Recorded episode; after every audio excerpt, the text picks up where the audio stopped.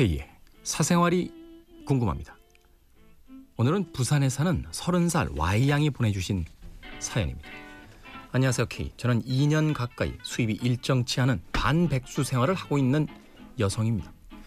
현재는 20대 초반부터 회사 생활을 한 덕에 모아놓은 돈을 조금씩 까먹으며 생활하고 있어요. 그래서 올해부터는 긴축 재정에 들어가 쇼핑, 외식, 문화생활 등 돈을, 돈을 아낄 수 있는 모든 부분에서는 최대한 돈을 안 쓰고 친구들과의 만남도 자제하며 살고 있죠. 나이는 더 먹었는데 20대 때보다 할 수 있는 것이 적어진 것이 씁쓸하기도 하지만 아무튼 그렇게 살고 있어요. 문제는 두 가지예요.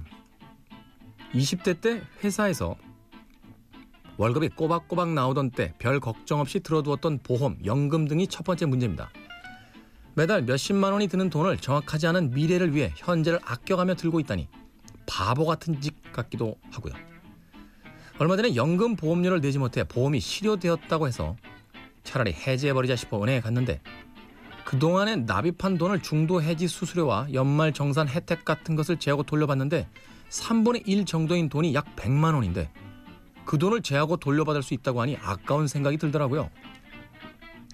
이미 납입한 돈의 원금조차 못 받으니 아까운 생각에 적은 금액이라도 내면서 연금을 계속 유지해야 하나 싶기도 하고 또 남은 10년의 연금 납입 기간도 까마득한데 계속 낼 수 있을지도 모르겠고 그 연금을 제가 40대 중반이나 되어야 받을 수 있는데 그때가 오기는 할지 아직도 먼 미래 같은데 어려운 현재를 위해 과감히 끊어내야 할지 무척이나 고민입니다.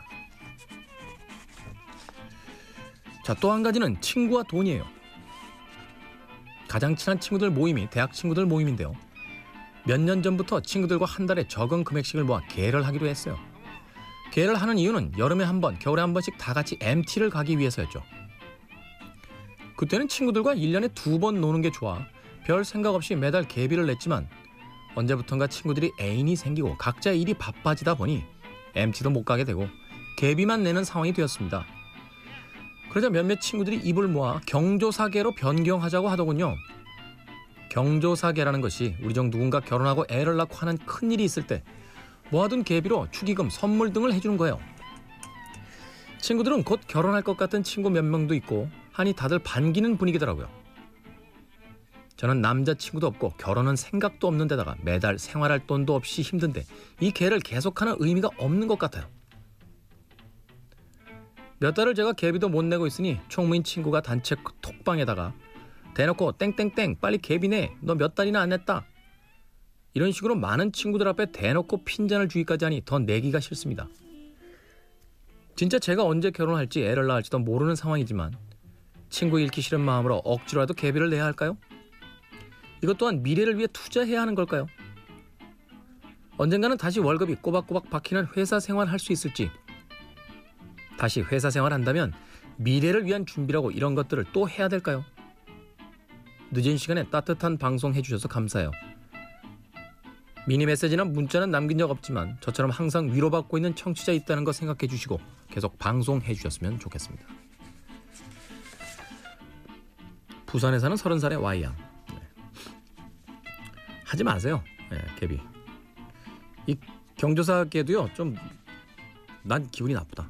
왜냐면 놀러 가려고 먼저 시작한 개잖아요. 그죠? 여행계. 근데 남자 친구들이 생겨서 이제 여자들끼리 여행 가는데 반대하는 남자들이 나타난 거지. 그래서 자기들이 이제 못 가니까 부어둔 돈은 있겠다. 여행은 어차피 못 갈 것 같고. 그런데 남자친구는 내가 있으니 결혼도 내가 제일 먼저 할 것 같고. 그러니 경조사계로 바꾸자라고. 내가 너무 인생을 다크하게 쳐다보는 건가? 제 느낌은 딱 그런 느낌적 느낌이에요. 하지 마십시오. 네. 나 요새 힘들어. 나 탈퇴. 하고선 탈퇴하세요. 너희들 경조사 일 있을 땐 내가 직접 봉투 들고 갈게. 그럼 되잖아. 그러잖아요. 그러면 친구들이 넌 이제 우리 친구 아니야? 그럽니까? 경조사계 탈퇴했다고? 그게 무슨 친구야? 반백수 생활하는 거 알고 있을 텐데. 당당하게 탈퇴하세요. 야, 허걱. 이번 달 또 밀렸니? 나 요새 일 없어 돈 내기 힘들다 탈퇴한다 니들 경조사 때는 내가 봉투로 대신하마 뭐 그러면 되잖아요 그리고 연금이며 뭐 보험이며 어떻게 해야 되겠냐고요 손해 보는 게 많다 지금 만약 가지고 계신 게 두 개 혹은 네 개 이렇게 되면요 절반은 해약하세요 절반은. 그리고 가장 가까이서 타먹을 수 있는 거를 남겨놓으십시오. 제가 보험사에 오래 계신 분한테 이야기 들었는데요. 보험을 너무 일찍 들지 말래요. 보험은 어, 될 수 있으면 늦게 드는 게 좋대요. 그러니까 뭐 질병보험 같은 것도 사실 물론 대책을 세운다는 게 중요합니다만 20대 30대 때 암 걸릴 확률보다 60대 70대 때가 더 높아지잖아요. 그러니까 조금 뒤로 미루셔도 전 될 거라고 봐요. 네. 왜냐하면 지금 힘드니까. 지금 힘들면 보험 최소화 시키는 게 좋습니다. 네, 저는 한 개인가 두개 딱. 네, 그것도 해약할까 하다가 지금 서른 살인데 마흔 넘어야 받으신다고 그랬죠. 어, 옵디다 그 나이가. 저도 65세인가 돼야 받는 건데 그냥 하나 남겨놨어요. 왜냐하면 그 나이 되, 되고 나면 조금 쓰, 쓸쓸해지지 않을까 싶어서 뭐래도 하나 받, 받으면 그래도 야 나이를 또 한 살 먹었구나 하면서 쓸쓸해하다가 엄마 올해 돈 받을 수 있네 하면 기분이 좀 나아지지 않을까 해서 하나 남겨놨습니다. 제 인생관 그런데 예, 부산에 사는 서른 살의 Y양은 어떠실지 모르겠네요. 지금 괴롭히지 마세요. 예, 지금 편해야 됩니다. 그래야 대책을 세우고 네, 인생을 한번 열심히 살아보자라는 의욕이 생겨요. 예.